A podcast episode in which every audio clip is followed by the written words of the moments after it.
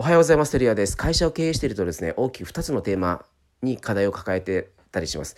主体性のある組織をどう作るのか、その人材育成はどうやればいいのか、この2つのテーマに悩みを抱えていらっしゃる経営者多いのではないでしょうか。この解決策のヒントになるのが現代版組踊りキムタカのあまりだと僕は思っています。これは何かと言いますと、うるま市内の中学生と高校生だけのミュージカルになります。うるま市の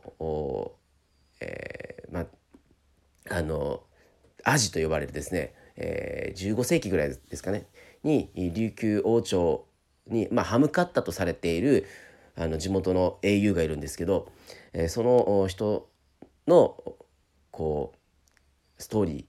ーを現代版組踊り、いわゆるミュージカルに落とし込んで、それを子どもたちが、やっているというものになります。何がすごいかというと、指導者がいないです。高校生たちが後輩を教えていく。これが脈々と23年間も続いていると。先月は東京公演大成功させて、うるま市が掲げる感動産業特区のアンバサダーにも認定されています。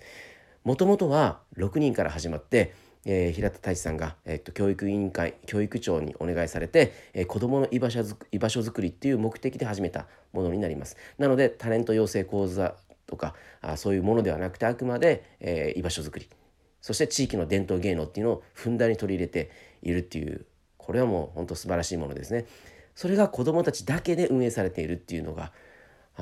僕ら民間企業もすごい